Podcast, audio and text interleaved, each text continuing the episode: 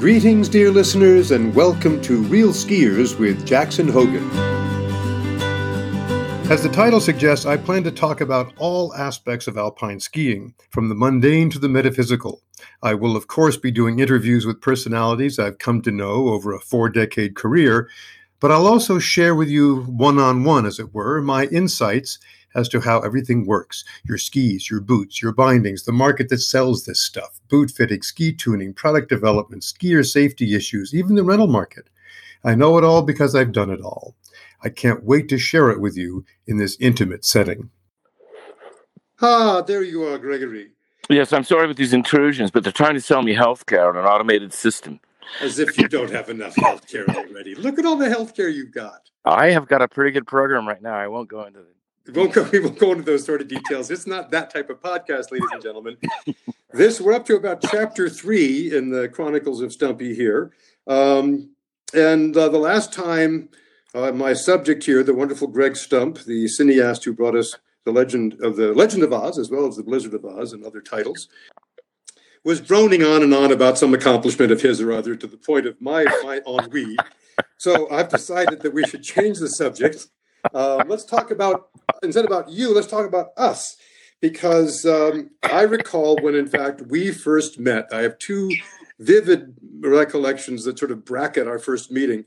One is a, a, morning breakfast after an absolute wonderful evening before that I had totally misbehaved, resulting in a brutal hangover. And I wasn't requesting service at our breakfast table, which we shared. I was yelling for it. I was the typical guy you don't want to be with. no, he was the ugly, ugly American in I America. Was the, I was the ugly American on Fashion Island howling for service in this fancy French uh, restaurant. We, why were we having breakfast? That was because what we do in the morning. Um, I know, but Uh, it was uh, it was we the night before had been the fundraiser.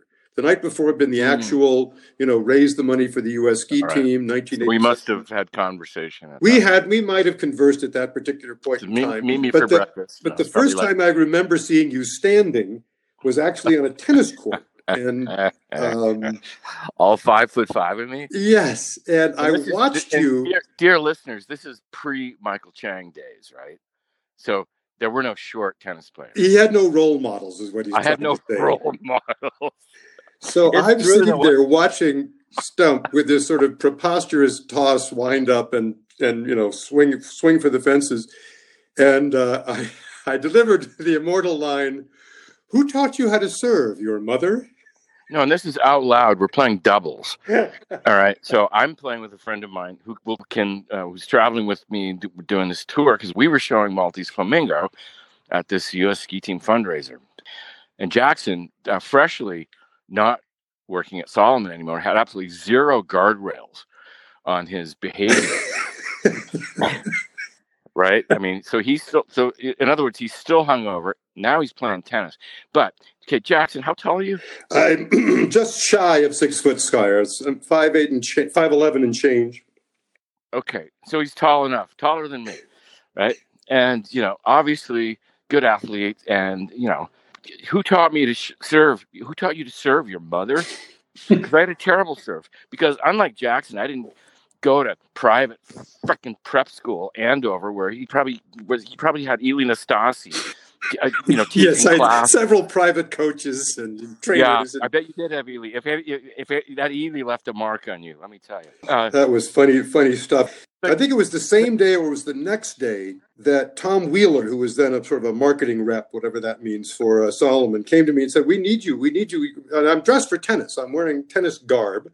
So we need you uh, to race Ken Read. And I said, "What?" I said, "You can't possibly need me to race Ken Read." No, said, if you don't know who Ken Read is, one of the crazy Canucks, right? In, in World Cup downhill, won a bunch. Oh yeah, he was at least a five-time World Cup downhill winner and won Kitzbühel, which is oh, not for children. Um, and he ushers me over. I'm still wearing tennis shorts, and tennis shorts in those days, by the way, didn't leave a lot to the imagination. You know, they were we, they, we rode them hot. Well, that's, that's why I played. That's why I played. I, that's the reason I took up the sport. so there I am, and I said, "Well, I have no equipment." And so he he says, "No worries, we have a rental shop. Rental's We're going to race Ken Read. Ken Read's up there in full regalia, right? He's probably got a Canadian ski team outfit on. I'm in my tennis shorts. I've been given the SX31 Salomon rental boot, which is as low on the product pyramid as you can go. The only thing retaining this gear in the boot is the power of prayer. There's nothing else going on. And of course, I coveted rental ski. So, as an atheist, this must have been especially challenging. Yes, I was facing my imminent demise. Correct. The snow surface was room service yeah. dear, dear, God, I know this is the first time I've called you. The catering department basically filled up dump trucks and dumped them down the ramps of the parking garage of above the meridian, oh, yeah. and that was our race course. I put on a good show. I beat all the uh, all the chum that was hired to try to take me out, uh, and then I faced Ken Read in the finals of this US ski team. You know, rental what, equipment went, against race equipment. Was it a straight course? Well, there wasn't a lot of room. There's a lot of room to negotiate in the garage ramp areas. So we had to have two side by side courses. So no, we didn't have a lot of turn radius All involved. Right. Okay, so you just mercifully there's no, straight. or you just threw yourself down the hill. I mean, what the hell? What is racing anyway? Right. You throw yourself down the hill. Uh, uh, the pile of ice cubes. Pile of ice cubes. I hurled myself in an attempt to kind of catch Read at the finish line, but to no avail. But to popular, great popular appeal and that was an insane event. I mean, I didn't even get a cigarette lighter or something like that for my for my efforts. was, uh, you know, you, you, you have it in your memory, and I'm sure we can call Ken, and he probably. Oh, I'm, I'm sure it is emblazoned on Ken's Ken's memory. Actually, I spent some other time with Ken Read. Actually, we've had a wonderful uh, dinner in Geneva at the end of the Salomon ski intro, and we've skied together in several different venues. So actually, this was not the only occasion. Yeah, he's he's a good egg. He's a very good know, egg. Yeah. I didn't I know him well, but I, I, I saw him four or five times at Whistler, and we always had interesting conversations. And he's just had that class act. Oh yeah, and he I mean he also had athlete. like Richard Gere good looks, and he had a very personable manner. There was no hauteur about um, him at all. He no. was very, very much a fellow skier type of thing. And anyway, great, great guy. Plus, he, plus he knew I was better than him, so there was no point. The, the next time we got to spend, I mean, the only time we really got to spend a lot of time together Uh, during what we might call a large period of time, decade or more, was when I had just been told to find other employment by head.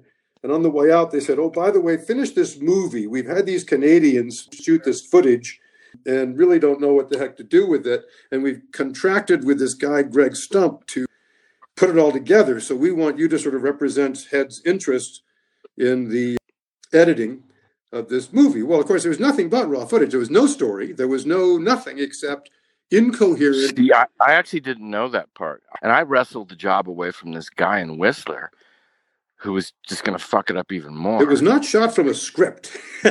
it was shot.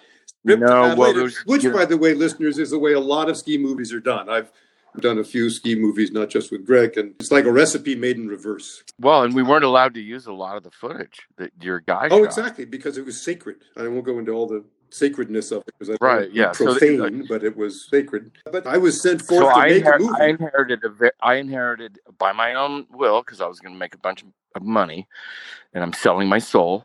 I'm going to fix this thing because it can be fixed. Enter Jackson Hogen. I, I get you know I so I fly to Hawaii to, to get on my get the cab go to Kihei or whatever. No, I picked you up at the airport. Up the airport. Okay. That's when you were in the foul mood about the New York Times crossword. Oh yes, uh, ich bin ein Berliner. I was going to tell that story. Yeah, well, you've just you moving right along to our. no, you said you want to talk about us. So I picked Jackson up at the airport, pissed off about the New York Times crossword puzzle. I, I won't tell the whole punchline or anything, but he's just pissed off. He's pissed off because he does this in his sleep, and so now he arrives in Hawaii in a bad mood because he's missing, you know, 19 down. And I'm like, fucking, what's the problem, dude? Uh, really? And he goes, yeah, uh, presidential proclamation. And I go, ich nein ein Berliner. And Jackson looked at me like, I didn't know if you were going to punch me. At that time, my childhood probably flashed no. before me. I was, I was probably feeling all sorts of different things. Well, I, well, I didn't, I didn't push the issue. We, we got in the car. I just picked up a swamp cooler air conditioner uh, by the way, a uh, air conditioner whose dimensions exceeded Greg's own by a factor of at least two. Yeah, not anymore. I've, I've filled out. Please continue. Please. Ja- so I've got this air conditioner in the back of my 1980 Mazda station wagon, which was my Hawaii car. My Hawaii car. But it was it was like this beat up old, you know, it was a windsurf car and surf car. But anyway, get Jackson, get over to the condo. Now I have this condo that I bought in like 1985 because I was a windsurfer at this really nice condo complex. It's just windy as hell there, which is why I bought there. And Jackson uh, had to stay there. And that's where my studio was. Up three flights of stairs, outdoor stairs, concrete, and we get to uh, the place. And I, I guess I'm probably dragging. Well, he's wrestling with it. He's. It's not easy to manipulate this thing under any circumstances. The staircase doesn't help by, No, they're by having too. these landings in between that make cornering rather difficult with this thing. And Stumpy is Yeah, sweating like Patrick Ewing at the foul line. I mean, it is just pouring off him in rivulets, as the great Harvey Corbin said. I'm the little, I'm the little reindeer, the dog with the reindeer thing stuck to his head in the Grinch. That's what I was, and sweating. But you know, and Jackson's got all his luggage. So we're just hauling this stuff up So he just looks at me. he's He says, it's a lot more professional than it looks. As the as the swamp cooler Well, threatens I'm- to take him back down a flight of stairs or so. No, because I had I had a really uh, cool functioning studio that was actually really cool, but it had air conditioning was illegal at Luana Kai. You don't need air conditioning if you leave your windows open, but keep this thing airtight because it was so windy. The dust that would come through would just fuck up your computers and machines. Anyway, so I really needed an air conditioner, and the swamp cooler was the only solution. We, I knew right where it was going to get. Everything's all set up for it but I picked it up right before I picked up Jackson at the airport. So A, he can't finish the New York Times cross cross the tunnel. B, we get to we get to the Luana Kai, and I'm humping that thing up there, and I. But then the end result was really The story doesn't quite end there, ladies and gentlemen. I was asked then to record my narration. I, we ended up splitting the narration duties. And I was ushered into this hobbit sized bathroom in which it was almost impossible to turn around before you added the six inch thick layers of, of waffle foam that don't quite adhere to any surface. I'm not sure they could have, given the humidity involved. There was a ma- there was a mattress in there standing up on it too. Keep, the sound dampening out. So I'm sitting there trying to record, seriously. trying to keep the walls of foam from closing in too much upon me. Yes. No, no, Yes. no. You know, It no. was, it okay, was fine. No, they weren't. It was it was a very working conditions. sound efficient, right? Primitive, but the sound. Yeah.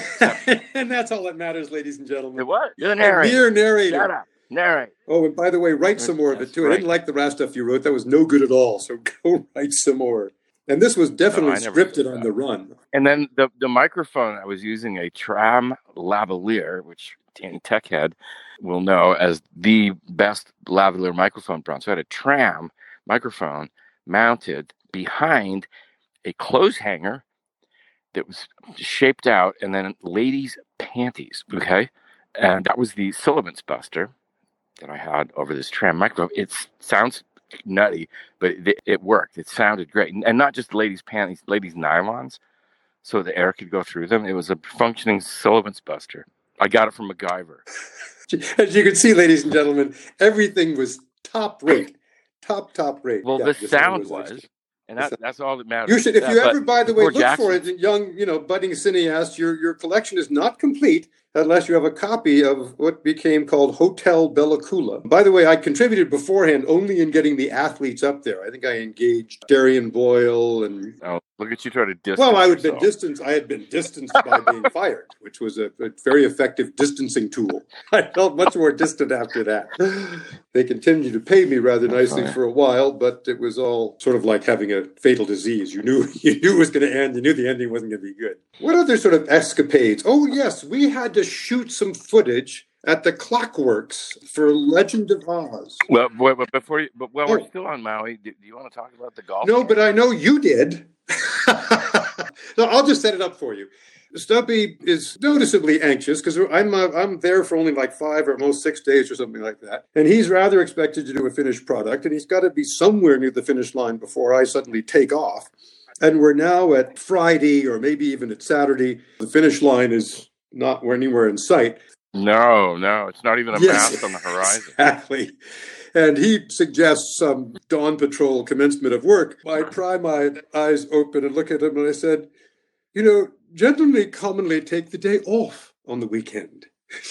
or something to that effect. Something. No, I know. he says what was uh, typically people Oh, that's right, less typically from the weekend, people- weekend, and I'm just like, do you have any idea how far? No. I didn't say this, but I'm thinking. I go, okay, okay, no problem. The client doesn't understand how much work I exactly.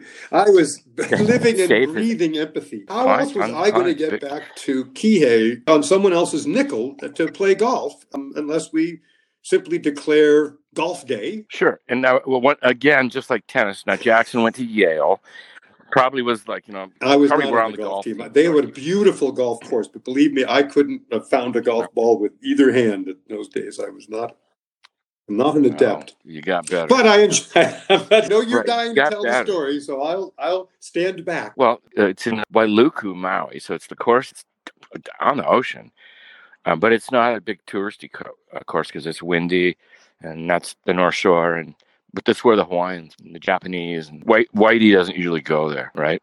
But Jackson and I go there. It's not like eight thousand dollars for the day. Yeah, yeah, the tariff was Um, reasonable. felt like it, it was challenging to me because I don't play golf. I probably at that point had probably played thirty times in my life, again without instruction. Unlike Yale boy, Yeah, yeah, boy, it was. if you had ever, if you ever watched my golf game, you would realize I was largely self-taught as well. I'm afraid, but at any rate, it was hot and humid. Uh, Jackson's wearing white golf pants. probably tennis shorts, knowing me. Yeah.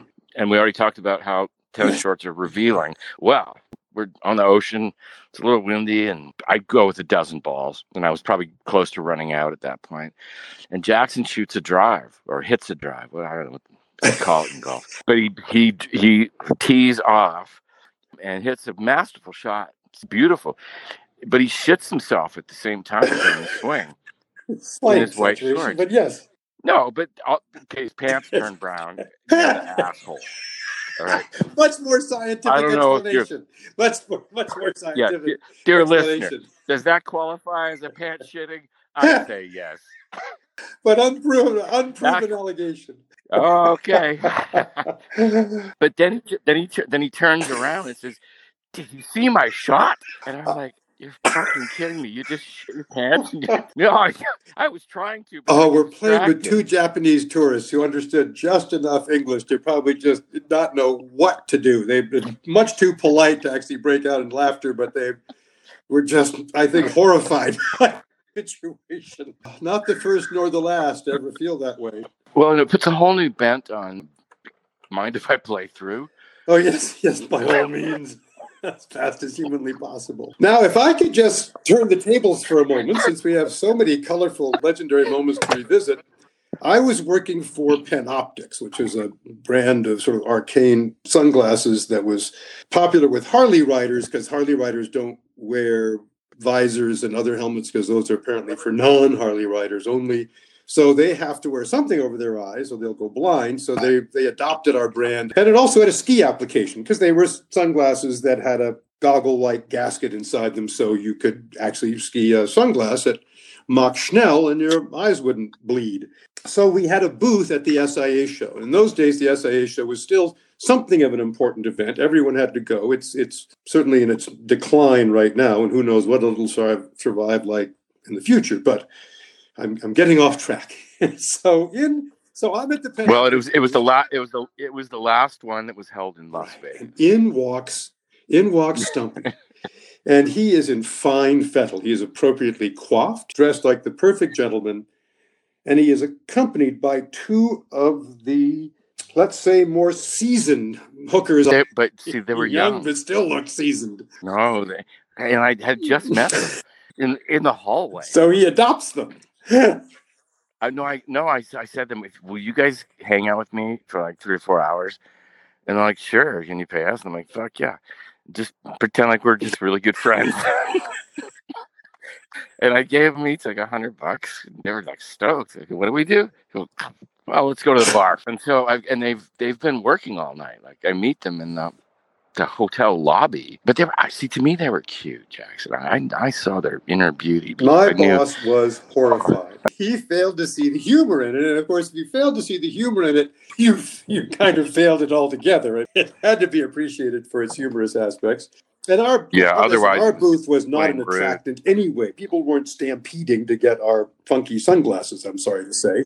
So these skanky horrors really. Oh, they uh, they certainly were an unusual spin on having you know like booth hostesses and whatnot. What? Ha- well, did more people show up, or was everybody? Well, I, let's put it this way: it didn't turn out to be what Be most honest. people were looking for in an eyewear provider.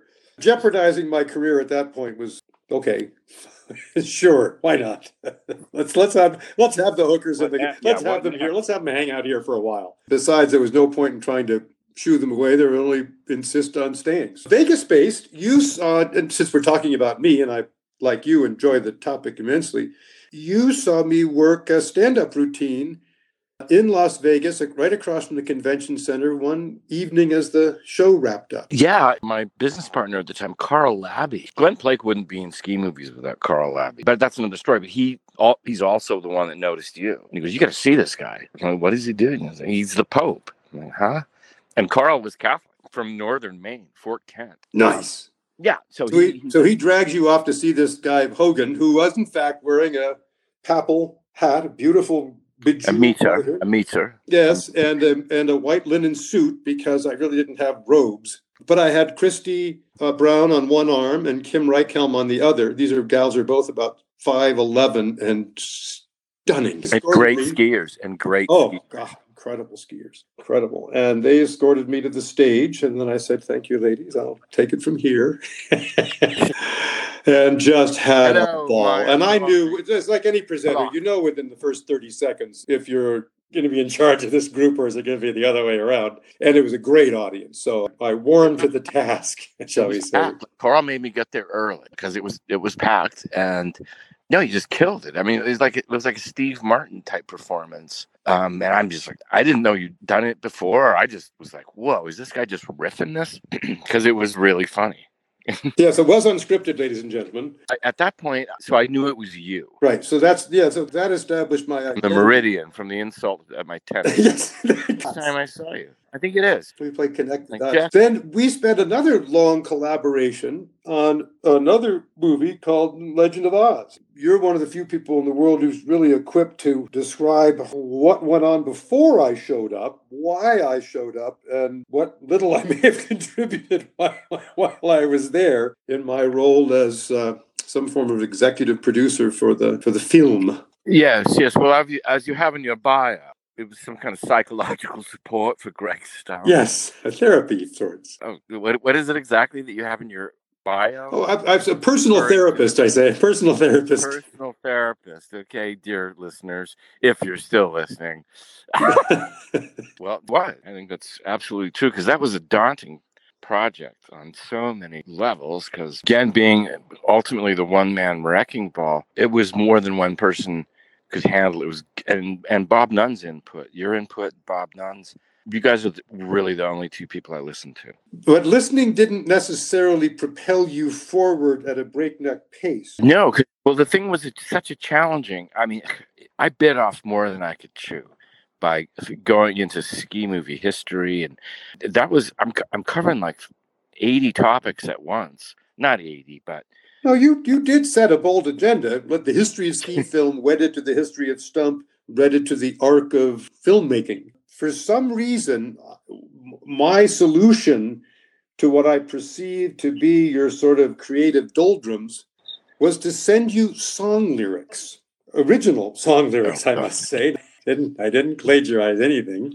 I never read one of them. I well, I read I like read one of them. I'm like, Twenty-two of you never read nuts. one of them. Nuts. No, I thought this guy's nuts, but it did distract me. I remember remember But- shooting remember shooting some other like, footage you of don't- me though. We were it was me and the pontiff, but it, Yes, and that was that was uh, later uh, during Legend of Aahhh's, um, but this was like the shoot up this circus I had going on um, in Victor in Idaho at that crazy house. it was hilarious scene, ladies and gentlemen. We were all summoned from different places. It was like an Agatha Christie story. There was people people from all over God's I think creation, all thrown together. We had fabulous lodging. I was put in a huge outdoor. Well, I guess tents are inherently out. I guess all buildings are outdoor unless you're inside them. I'm saying, I'm happy No, it was in the that. It's a grotto. gorgeous tent. It was in the grotto with the apple Oh, absolutely lovely. And the little statues, and and you had your own pulpit. Yeah, and we had oh, we have some. What? yes, when we got to the filming, I had a pulpit, and then I had a hot tub. I had, No, I had a pulpit long before we filmed. of I had bought no, I bought no, I bought that pulpit like, two years earlier because I saw it at an estate sale. And I was going, "What is this? It's a pulpit. Like, will you deliver it?" Like, "Yes." I'll take it yeah, because that thing was cool. It was It's- real. It it was a quality pulpit. It was well, it came out of church. It wasn't. It wasn't. It wasn't faux. No, no. I remember the first time I met Casey. She was in the uh. back of a limo. We were off in Colorado trying to see if we could drum up some sort of distribution system for legends. I'm all once again my shorts are in a knot probably over the travel arrangements, which I'm you know I don't I don't manage well. Stumpy finally arrives. Well, maybe not finally. Might have been right on time, but to me I was in such a state. So I opened the back door of the limo, not expecting anything but back end of a limo, and there is this stunning brunette with hair down to her navel, looking at me as coy as can be, and I'm just going, "What? What is this? what is something? What have you done?" what Well, you left and you left out Scott Schmidt. Oh, Scott oh, Schmidt also. I, I because I don't, Yeah, I I remember I Scott was Schmidt. I, I, I seeing was Casey, picking you both seeing up. Casey was like being hit in the head with a hammer. Oh yeah, I know. Trust me. Bring it down. I like that hammer. Yeah, that hammer still that hammer still co- uh, cohabitates with you. How, how many years have you been together now? How long ago was that? Four- 14, 15. 14, 15. Uh, And that was before we were we, we were just you know, we're just working together at that point. Right, exactly. Yeah, we picked you up in a limo. So you, Scott Schmidt, Casey, that was pretty funny. That was. Was. Well, I think I'm feeling the end of an episode being upon us. That sort of sort of slight lull in the conversation. We have plenty more to talk about, but we should do that uh, when we when we whip up the next batch of the Chronicles of Stump. Yes, indeed. I think it's a good time to go. I'm, uh, Fare thee well, listeners. Um, thank you for your patience and your calm demeanor throughout, and I look forward to seeing you on the next episode. au revoir. This has been Real Skiers with Jackson Hogen. Thanks for listening.